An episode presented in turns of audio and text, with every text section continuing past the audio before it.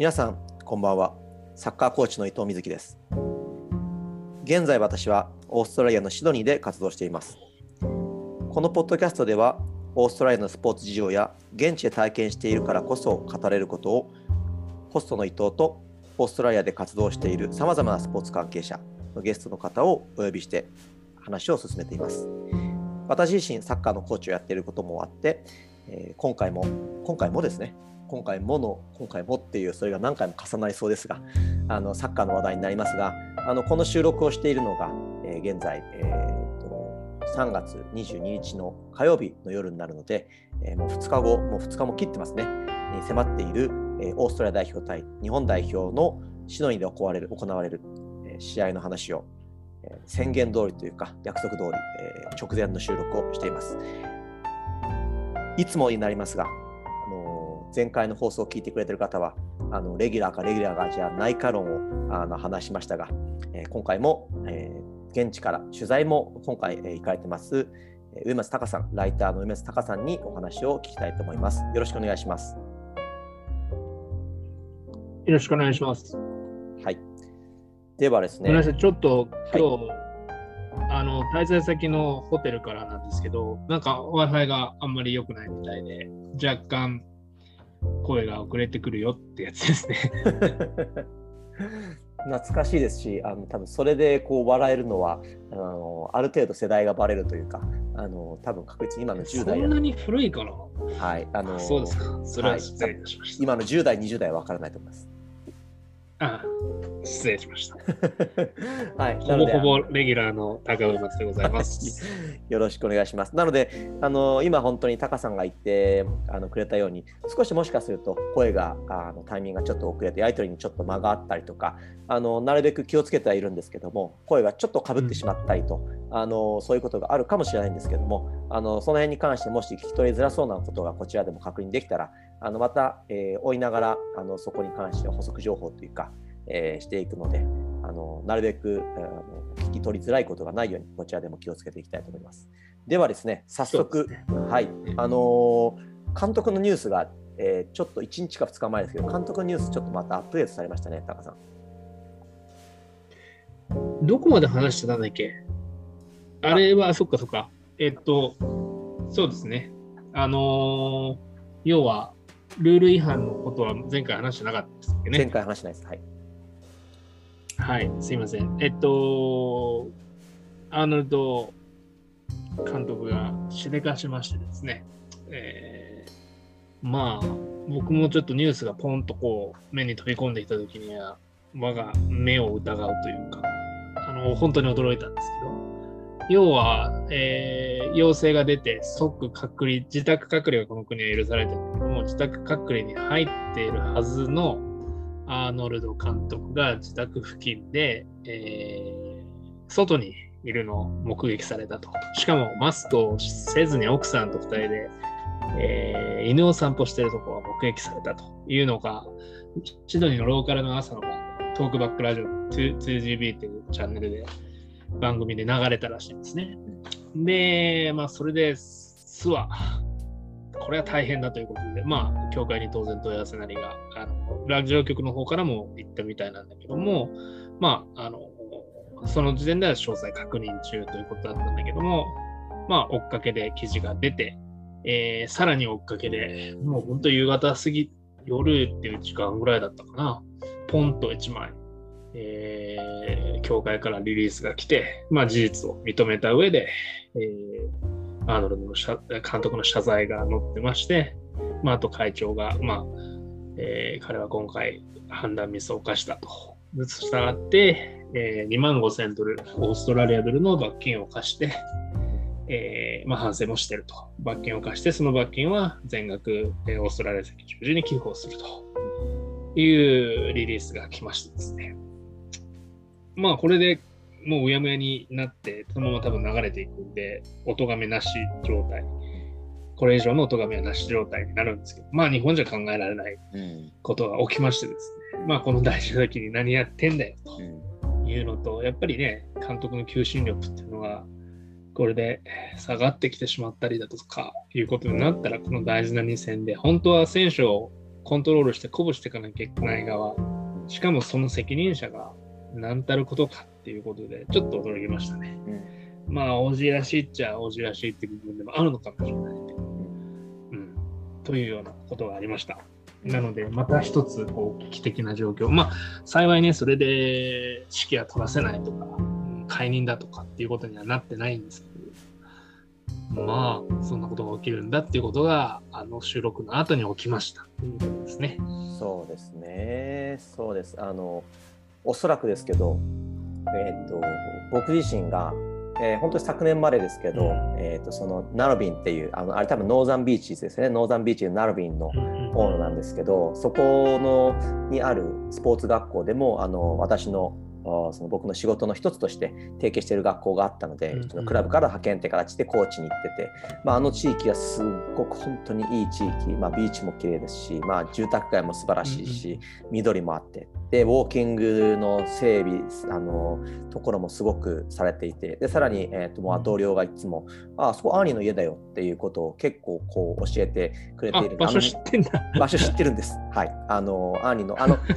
え、本当に事細かにどこっていうのはちょっと今はわからない、あの覚えてないのであれですけど、あの辺にあるっていうのは当然、えーと知っているので、えーと、そこで歩いているというところの大体場所がなんとなく、もう今すぐに、えーめ頭の中にビジュアル化化できるわけ。はい、はい。浮かでも、ある確かに歩きたくなるぐらい素晴らしく本当に綺麗な場所なんですけど、まあ素晴らしくどんなに綺麗な場所でもあの今ではなかったっていうことと、まあ、うちの、ね、周りにいる、えー他のオーストラリア人のスタッフとかいろんな人と話すと、まあ、みんなようなティピカルアーニー要はあー典型的なアーニーな感じだよねっていうのがオーストラリア人の、まあ、サッカーや関係者からこうん。う口に出るっていう、まあ良くも悪くも彼のそのキャラクターっていうところで、えー、と笑いにこうなっている部分と、まあ、今回の場合笑いになってない部分と、うん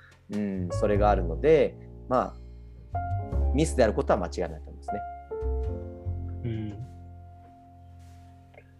まあね、今、同じことをポイチさんがやったらって思うと、やっぱこれはもうね、文化の違いとしか言いようがないのかな。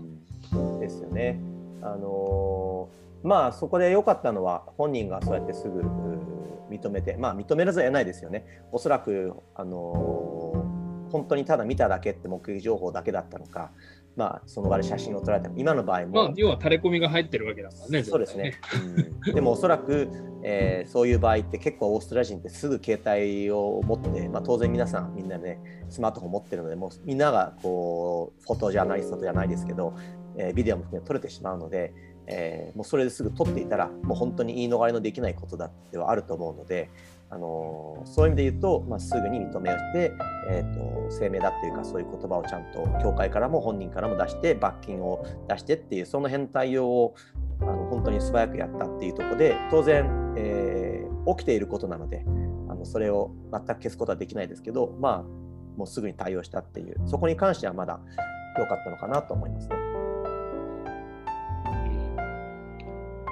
まあ、このままうやむやになるんだろうなと思うと、ちょっとね、それでいいのかなっていう気は正直あるけど、別に、その、アーニー解任論者とかでは全くないけど、うんうんやっぱり、オーソリティのある側の立場がそういうことをやっちゃうんだっていうのは、やっぱ、引っかかるよね。いやだと思います。まあいいや、えっと、ゲームの、ゲームというか、し試合のことに集中しましょう。はい、そうです。なので、本当にあの当然ですけど、いつもいつもそうなんですけど、あの僕以上に高さの方が、えー長年追ってるっていう、この単純に長さだけではなくて、深さもそうですし、えーそういうところで言うと、当然、もう今、先ほどあったみたいに、ホテルということはシドニーに到着をされて、でしかも現地でもう練習を見たりとか、取材っていうのもされてるので、なんか、その辺で、えー、とこちらの実際、高さんの目から見たもので、言える範囲であのいいと思うので、どんな今日ことが行われて、まあ、タカさん自身がどんなものを見たかをちょっと教えていただけますか？はい。えっと、もう終わったので、私は多分言って問題ないと思うんですけど、えっと、ライカートバールですね。あの、ベルメインタイガースっていう、もう今ウエストタイガースになっちゃったけど、NRL 名,、えー名門チームが本拠地にしていた、まあ今はサブ扱いなのかな？うん。あの、そういうグラウンドがあるんですけど、そこを、まあ僕はシドニー時代、1年半、2年弱のシドニー時代の近くに住んでたのがあって、ちょっと懐かしさを感じながら行ってきました。えーっと、まあ集合時間は指定されてたんだけども、ちょっと早めに着いて、まあ、えー僕以外誰もいないんですよ。マジかよ、間違えたかな、これ。時間違う、場所違う。何度も確認したけど、間違って。た。不安になる。でも、代表の。スタッフが、先乗りして。るスタッフが設営を始めて。るから、さすがに間違いじゃない。やっと一人カメラマンが来た。サッカールーののトレーニングだよね。そうだよね。って。いうやり取りをして、お互いこう安心をして。で、待って。た。誰も来ない。で、えー代表の担当者も当然のように10分ぐらい遅れてきて、えーあ、その間にバスが着いて、えーまあ、それはちょっと後で話すけど、まあ、その、はけた後ぐらいに担当が迎えに来て、で、ようやく中に入れたんだけど、いや、すごいですね。前々日、負けられない大事な試合、取材時、僕入れて2人する。びっくり。すごいですね。こんなことってあるんだっていうう。ん、それあれですよね。も日本人のメディアとして、えー来てるのが2人とう、か。いやいやいやいやいや、はいトータル、トータル、トータル。トータルそうですね。だからカメラ1、ペン1で、カメラは、えーおそらく、多分ゲッティだと思う。聞かなかったけど。うん。で、で、もう一つ、あペンは僕だけ。ペンペンってのは記者のことね。記者は僕だけ。トータルで2人。うんいや、びっくりしました。本当に。すごいですね。まあ、独占状態です。うん。うんうんうんまあ、それで、まあ、見てきたものから言うと、えーっと、バスから降りてくるのを目視して、あとは、その後は透明になるから、言い切れない部分もないんだけど、写真、カメラも今回は、あの、な長いレンズ持ってきてないんで、カメラは他にお願いしてるんで、携帯で撮ったのを後からこう、拡大してみたりとかで、必死に確認した範囲で、あ、人数はもちろん数えられるから、19人、26人中19人。ですね。っていう26っていうのはなぜ27じゃないかっていうと、追加招集のライアン・マクオアンが、え2戦目サウジのみ要は彼はあの中東でやってるんで、移動なしでサウジから合流という。あれで26がマックスなんですけど、今のサッカールーズは。えーっと、19人いて3人ゴーリーの格好をしてるんだけど、ど遠目から見てもどう考えてもマ、マッティじゃないのよ。マッティ、あの、少し背低いじゃん、他2人より。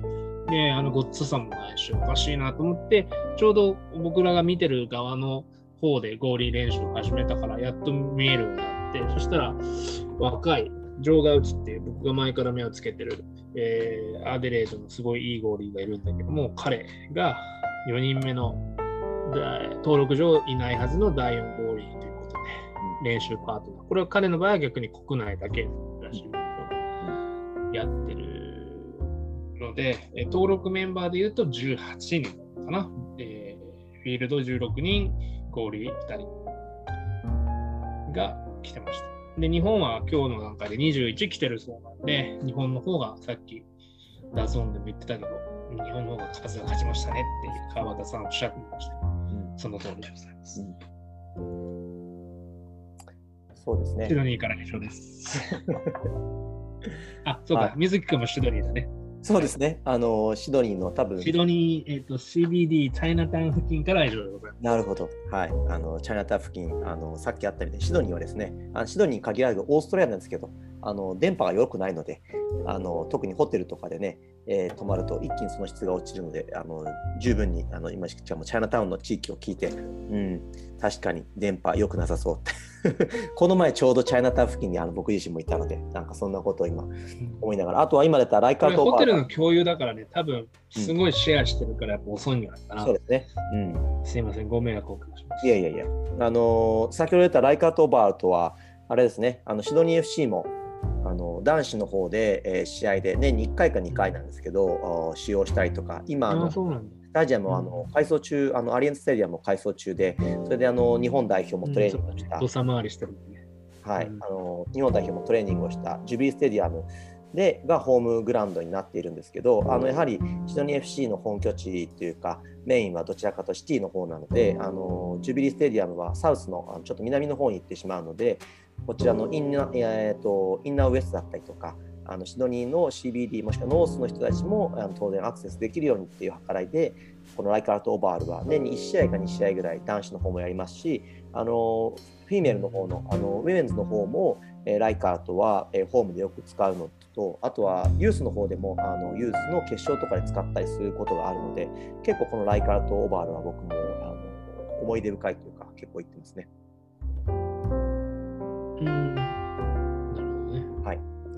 あのー、結構あれですね。えっ、ー、と今名前、まあ、はい。うん。あどうぞどこなんですか。はい。あのー、名前がね今出たりもしたんですけど。これまたメンバー変更が、えー、ありますね。そうです、そうです。えっと、そこで言うと、前回から言うところのロキッチが、皆さんおなじみだと思います。今一番日本でオーストラリア代表として名前が多分知られてるのはロキッチなのかなやっぱりそのセルティックでね、大前前だと、レオ・ハタテと、チームメイトとフラッシュもそうだけど、あと入り口もいるのか、そうですけど、チームメイトで、まあ、あの攻撃の司令塔的なポジションを代表でもやってます。だけども、まあ、えー、彼がロスカウンティとのスコティッシュプレミアリーグの、えー、インターナショナルブレイク前、直前のね、最後の試合で、えー、足首やっちゃって、途中退場しちゃっですね。で、まあ、試合直後の会見では、アンジーは、まあ、重症じゃないけど、まあ、様子見なきゃね、みたいなことを言ってたようなんですが、まあ、結果的に、えー、アンジーが止めたというよりは多分チームオフィシャルだと思うんだけど、まあ、リスクを負いたくないということで辞退してきたということです。それともう一人コロナがこっちで発生したというパターンですね。えー、カイロールズっていう若手の、これもブリスベン出身でね、あのやり手なんですけども、急激に伸びた選手の一人ですけど、まあセンターバックの控えと目されていた、えー、カイロブツがコロナで離脱をしたということで、でまあ、ミッドフィルダー1のディフェンダー1セン、ターバック1っていうことだったんで、まあ、追加招集は同じポジションから来るのかなと思いきや、まあ、同じポジションって言ったときに、えー、最近オフェンシブミッドフィルダーで呼ばれてて、今回来てないのっているかなと思った時には誰がいるのってか思ったんだけど、まあ、結果的に、えー、ミッドフィルダーは呼ばれず、ディフェンダー、しかもセンターバックが2枚追加招集ってことになって、ますます終盤が、そして誰もいなくなった状態というか、本当に壊滅的な状態になって、うん、あのー、前回の日曜戦はね、ちょっと並びがいつもと違ったから、どういうふうにカウントすればいいのか微妙なところはあったんだけど、あえてまあ442っぽくなってた時間帯もあったから、それで言うと中盤の4人中3人、まああの、4いつもの4321だったとするんであれば、えー、っと5人中3人かな、うん、がいないという。うんまさに緊急状態になってますね。なので、本当にどんな顔ぶれが出てくるか予想がつかないというか、まあ、実際、えー、スタメン予想してくださいっていうのを依頼が、えー、いくつか、えー、来てるんですけども、うん、いや正直難しいですと。うん、で、まあ、要は、オーストラリアのエキスパートって言ってる以上、大外れしたら、ね、かっこ悪いかなと思うのかなっていうお気遣いがあったのか、もし無理なら大丈夫ですって言うけど、いや、いいですよ、その代わり当たらないかもしれないんでって言って、うん、あの、今からこれ終わった後に出さなきゃいけないんだけど、帰りのバスの中とかでもね、いろいろ考えてたんだけど、本当に難しいなっていう感じです。うん、はい。もう全く同意見で、あのそういう意味で言うと、もちろん日本の方はある程度ベースがあって、もちろん来れない、えー、負傷離脱、いろんなものがあったとしても、多分、えー、システムも含めてそん、どこのね、あのいろんな方たちがもう言ってますけど、システムを変えずにそこに、えー、選手、大学になりそうな、もしくは、えー、機能しそうな選手を、まあ、右のと左の配置を変えたりとか、えー、そういうことでするんじゃないかっていうふうな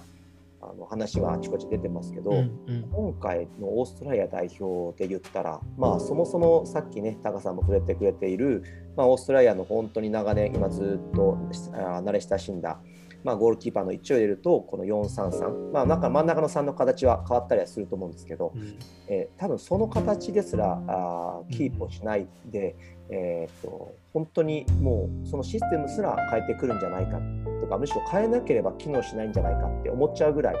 の本当にメンバーだっていうふうにあの僕も思うのでだからそういう意味で言うともしかするとこれはあの運良ければこう日本の、まあ、アナリストというか分析をしているスタッフとしてはものすごい困る状況ではあるので、えー、最初の5分10分、まあ、最初の前半10分から15分ぐらいに何か奇襲で、えー、と相手が対応をしている間に、えー、何か起こればそれがオーストラリアにとってアドバンテージになるかもしれないですしそれによってオーストラリアにあの1点だったりこぼれ落ちてきて状況が一気に変わってくる。えー、っていうことがなるとあの試合というところで言うとすごく面白い試合になるかな。あの本当に僕もタカさんと同じでスタメンの予想は本当に難しいです。あの分かるとこもありますけどあのさっき言ったシステム自体がどうなるかっていうのも本当読めないと思います。や本当にあのねさっきダゾーネムっていうのを直前配信で言ってたけどまあ433確実に433で来るだろうっていう、ほぼ確実に来るだろうっていう日本もう、で、まあ、今日オンラインが森田が取材対応してたみたいなんだけど、まあ、森田曰く、その相手がそれを読んで、中盤3枚、自分含めて森田、えっ、と、遠藤、あ田中碧かな。そこの3枚にガツンとマンツーぶつけてくることだって考えられるみたいなことを言ったって、さっき川端さん言ってたけど、多分それをしたくても、それをできる駒が多分もういないと思うし、もともと、まあ確かに今残ってるミッドフィルダーは、 defensive mind が強い選手の方が残ってるんで、そういう意味では、攻撃力を削ってまでもこう defensive で相手に、あの、抑えてかかるようなことがあるのかなと思った時に、いやそれをすると勝てないから。ね。と思った時に、やっぱある程度点を取りに行く仕組みというか、スタイルがないといけないって考えた時に、うん、そういう不人はないだろうなとかって思うと、まあ本当に一長一短あって、やっぱり埋めなきゃいけない穴が多いんで、この穴をこの彼で埋めてっていう作業をすると、どうしてもやっぱ足りないんで、足りない中で、えー、穴をめていくっていう、こう、なんていうのかな、全問答の世界というか、うん、なかなか難しいなと思って。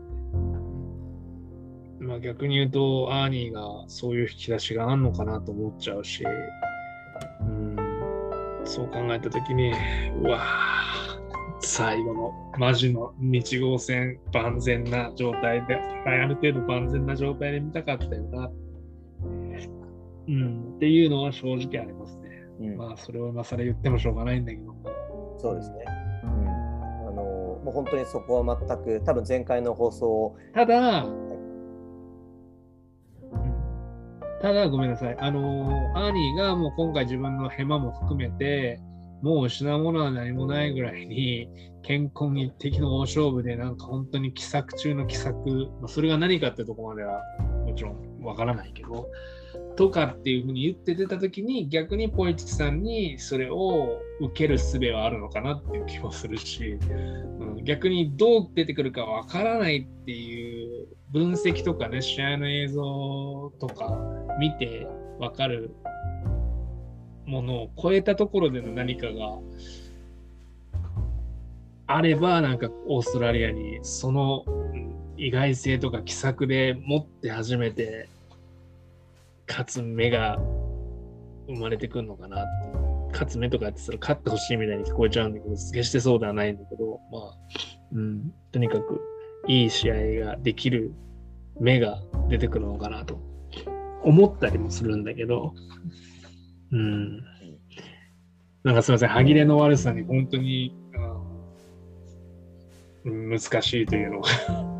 聞いてる方に伝わって伝わればいいんですけど。そうですね。すみません、なんか気の利いたことは言えない。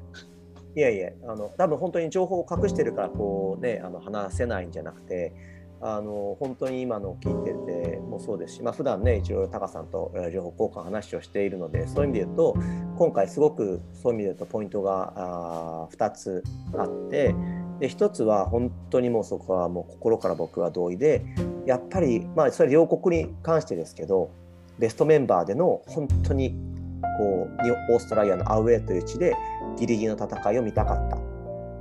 もちろんまだこれからその勝負はまだ始まってないので本当に白熱試合が行われることは間違いないと思うんですけどでもやはりベストメンバー両国にとってベストメンバーじゃないことは間違いないですから特にオーストラリアサイドに関してはそういう意味で言うと,、えーと、そこに対するちょっとこう残念さが、えーと僕自身も当然あります。っていうのとあとはそのメンバーがこれだけ抜けているとかっていうことも含めてこうこういうメンバーだったらこうなるよねっていうところの本当予想が、うん、あの隠すわけじゃなくおそらく本当にできないのであの楽しみもあるんですけどもあのそこのこうなったらこうなるよねって想定が難しい分こうコメントとしていやもうこう来たらこうなりますっていうことは、えーと、できないっていうあのしたくないんじゃなくてできないっていうのがこれが、うん、あの本当の思いかなっていうのはあります。そうね。なんか本当にこの歯になんか物が挟まったようなこう歯切れの悪いくなっちゃうのは本当に考えれば考えるほどなんかえー、どうすんだろうっていう感じ。もうなんかこうかぶったチョイスとかでも帯に短した好きに流しでどこれだっていう選択肢がないしね。例えばワントップまあ普通に行けばワントップ誰かが入るんだとした時にマクラーレンなのか、それこそ隠し玉的に思われてるブルームなのか、っていうのもちょっとどっちもそこまでインパクトねえよなと思っちゃう、うん、自分がいて。まあ、マクラーレンはね、次結婚式でいなくなるんで、ここしか出れないから、ここは燃えてるのかもしれないし、ブルーノはブルーノで選ん、選ばれたのに出ない出さないっていうことを、わざわざ選んだのに出さないってことは、アーニーがすると思えない、とも考えると、まあ、出番はあるんだろうなとも思うし、それが頭からなのか、途中交代からなのかもちょっとわからないけど。はい。うん、そうですね。なので、まあ、もし予想いや、こんなこと今までなかったですね。だって前回の日後戦は、あのー、スタメン予想は2人かな？1, 人、2人、1人か2人しか外かなかった。うん、まあ、そんなに難しくはなかったんだけど、今回は難しいですね。うん、そうですね。あのまあ、コーチの視点で言うと、今回、もし取ってくる可能性が、あの本当、ポッシビティのあの可能性の話ですけど、あるとすると、もう本当に割り切って、もう現代サッカーとしてはむしろ逆行するかもしれないですけど、もう守備と攻撃っていうのを完全に切り離して、えー、来る可能性はあるんじゃないかなと。あのいろんなところでね、このまあ、アンジェ・ポスコグル、それこそタカさんのタカさんが、この本当にその特集はしたいんですけど、うん、あのタカさんが本当にずっと追って、えー、よくオーストラリア国内でのことは、えー、知っているアンジェ・ポスコグルが築き上げてきた一つのスタイル、まあ、協会もそうですけど、スタイルとしてのそのポゼッショナルフットボールというか、ボールを保持しながらっていうところはもちろん、えー、やってはいるんですけど、まあ、今回それだけ、これだけメンバーが欠けている。で、しかも、そのポゼッショナルフットボールってオーストラリアのしっかりとボールを前に前進させるということの、まあ、要になるような、当然ロービッチもそうですし、まあ、アーバイもそうですし、まあ、サブで言ってもそのグッドウィンもそうですし、まあ、そのような選手が実際ねあのいないっていうことを考えるのであればもうあのある意味振り切ってそれこそオールドファッションスタイルの、まあ、後ろ4枚、えー、もしかするとその中盤の2枚だけ残して前4枚、えー、前に張り付かせるとか、まあ、もしくは、ね、あのフォレスチの方は多分前に出てくる可能性がありますから、まあ、5枚で守って5枚で攻撃するとか、あのそういうところに本当に大きく振り切ってやってくるっていう可能性はあのゼロではないのかなっていうふうな目線では見てますね。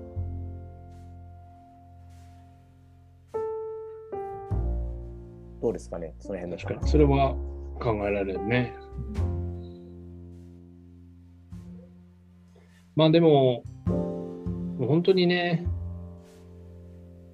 なんていうのかな、成功法で相対する戦力じゃないですよ、正直ね。これだけ戦力差がある。日本も、あの、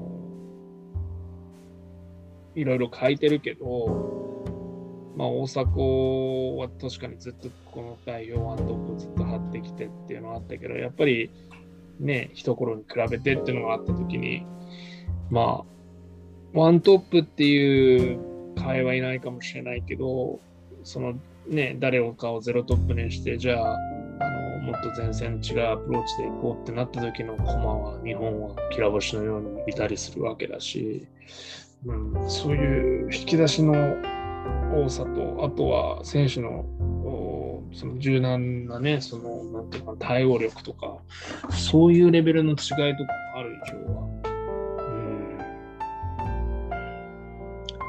ん。でもね、やっぱりなんか、うん昔にね、先祖返りして放り込んでキックアンドラッシュみたいなことはしてほしくないんだけどね。で、まあ、そんなに高さのある選手が、オーストラリアなんかそんなイメージがいまだに、どんな人と話してるのを聞いても、いまだにそのイメージが強いみたいだけど、背の高い選手、正直、本当にセンターバック以外、ほとんどいないからね。そうですね。でなまあ、それこそ、オフェンシブミートナンバー10のプロギッチが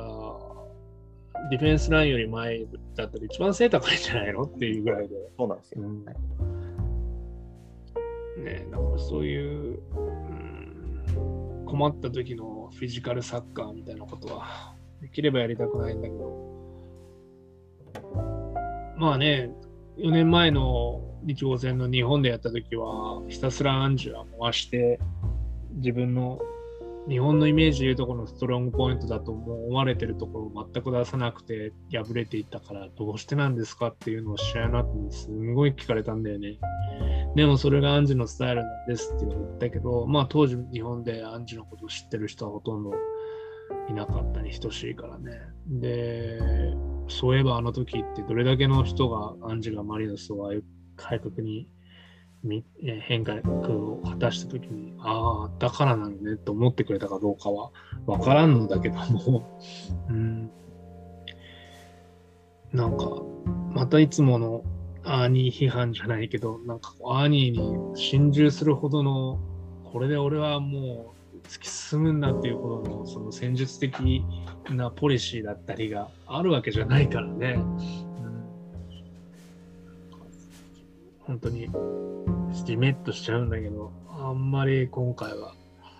ポジティブに見れない自分がいるんだよな。そうですね。あのもう本当にそこは同じで、こうコーチとしてあこの代表を見ていてすごく学びがあるな、それはさまざまな形だと思うんですけど、まあ、それがもしかしたらメンバー選考に学びがあるな、えー、さっき言ったような戦術に学びがあるな、あのもしくは単純に記者会見のその発言だったりとかそのやり取りに学びがあるなさまざ、まなあところがあったりもすると思うんですけど、まあ、本当今回に関してはあのもちろんこちらの姿勢次第なんで、えー、学ぼうと思えばいくらでも学べるんですけど、えー、選手選考に関してもそうですしこのシステムも含めてのこの戦術的なところで言うと、まあ、本当にこの、あのー、こう毎回代表戦を見たいと。っていうところに、なかなか当然その前のね監督で言った暗示みたいなところがなかなかない。もちろん暗示に対してのいろんなポジティブなネガティブな意見はあったとしてもでもやっぱ彼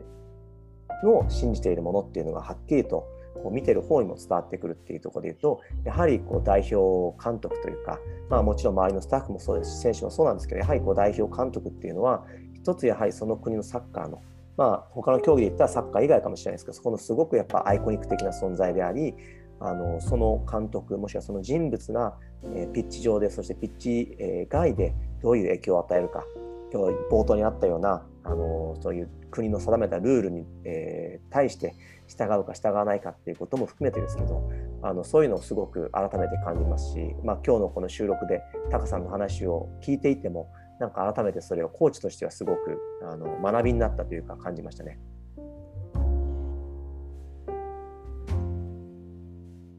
そうね、なんか人の振り見て我が振り直すじゃないけど、まあ、代表預かってる兄でも言葉悪いけどねこ、こんなタイミングでこんなシンプルなミス選択ミスを犯すんだから、人間ってね、まあ、ここが持ってる素養感っていう部分も多々あるのかもしれないけど、やっぱこの表現話もしかしたら使っちゃいけない言葉なのかもしれないけど、ね、なんかの表紙で、まあ、土地狂うっていうこともあるけど、バッてなんかこう、舞い上がっちゃって、なんか正しい選択を行えないとかっていうことがあったのか、それとも本当に、うん、全然気にせずに、まあ、奥さんも奥さんだと思うんだけど、うん、コロナ陽性って分かってる旦那を外に出して、しかもマスクつけずに、彼女はマスクつけてたのかもしれないけど、えー、犬散歩一緒に出るっていうのそこでなんかこう一言ないのかなと思ったりもするけどうんなんか。なんかその話にどうしても戻っちゃうんだけどなんかそれだけショックだったもんね、うん。はい、なんかもっと本当に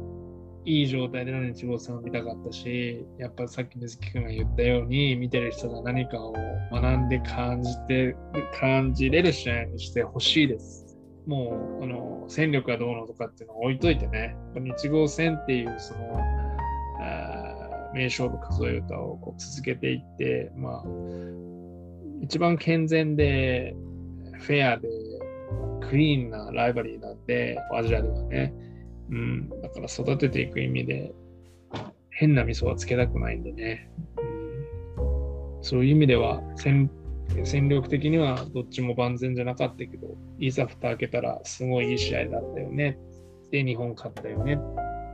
ワールドカップ行けたよねっていう、えー、試合になってほしいですね。うん、そうですね。あの本当にいい意味でもオーストラリアはあの、まあ、ウィニングメンタリティがサッカーだけじゃなく、まあ、特に他の競技ではウィンメンタリティっていうことは本当にあちこち聞きますし、あの本当に前向きに、まあ、この国の紋章にもなっているような、まあ、カンガルーとエミューのようにこう前進をするっていうところ。あの私はすごくそれが好きなのでそういう意味で言うと、まあ、今回のこの、えー、限られてしまったメンバー、まあ、さらには、まあ、ヘッドコーチでもあり、まあ、監督である、えーと、アーニーの、まあ、今回犯した、まあ、ミスっていうのも含めてですけど、まあ、やるのであれば本当にもう後ろなんて気にせずに、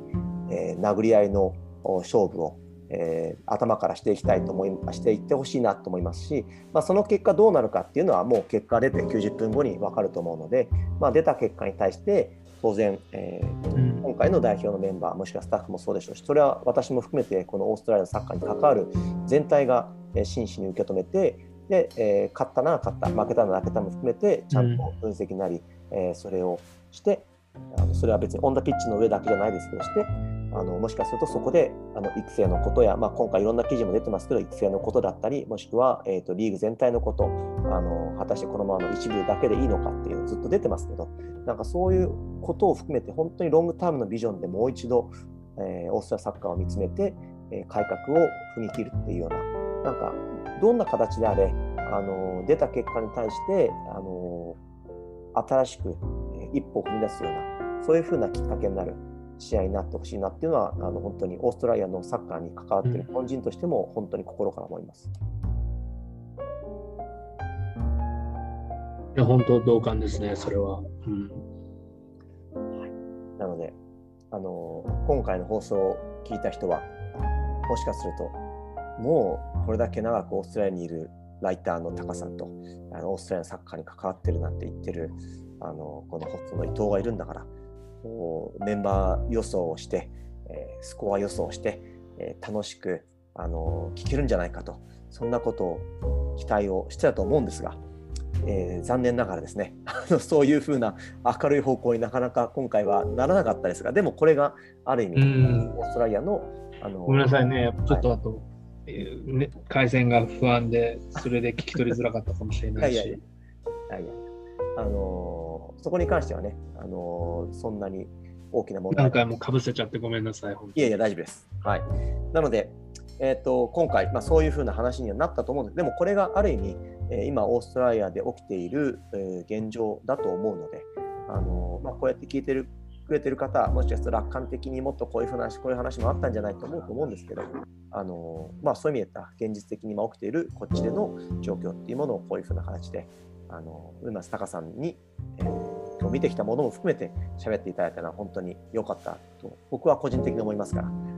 ぜひあの試合会場、私と高さんは別の場所にいると思いますけども、また終わった後に、えーと、1回で喋りきるかなっていうのは分からないですが、その時またよろしくお願いします。そうですね、ぜひ、あの会場でもキャッチアップできれば。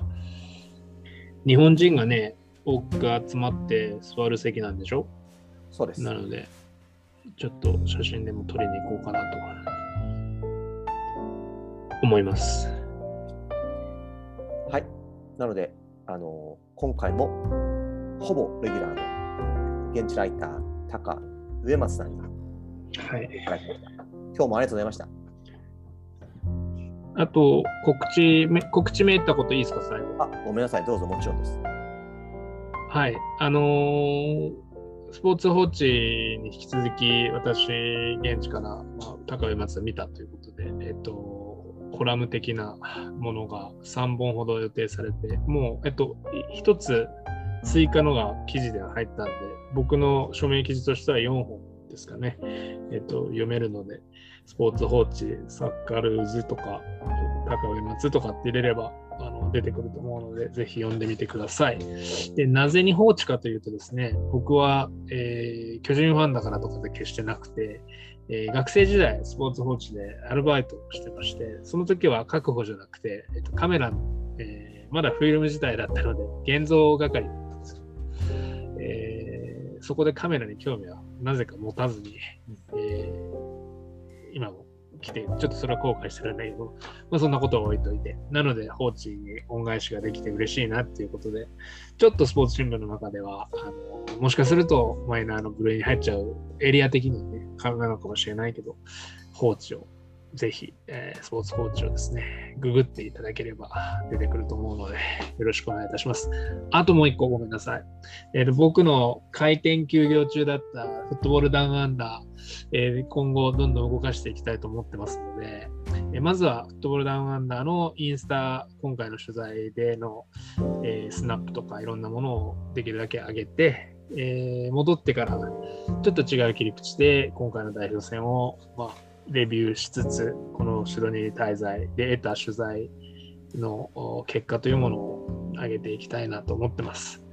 で、やっぱりそれと同時に、えー、ローカルサッカー、しかも僕はやっぱ基本的に会った人と話す、会った人を取り上げたいっていう、その対面取材にこだわってるので、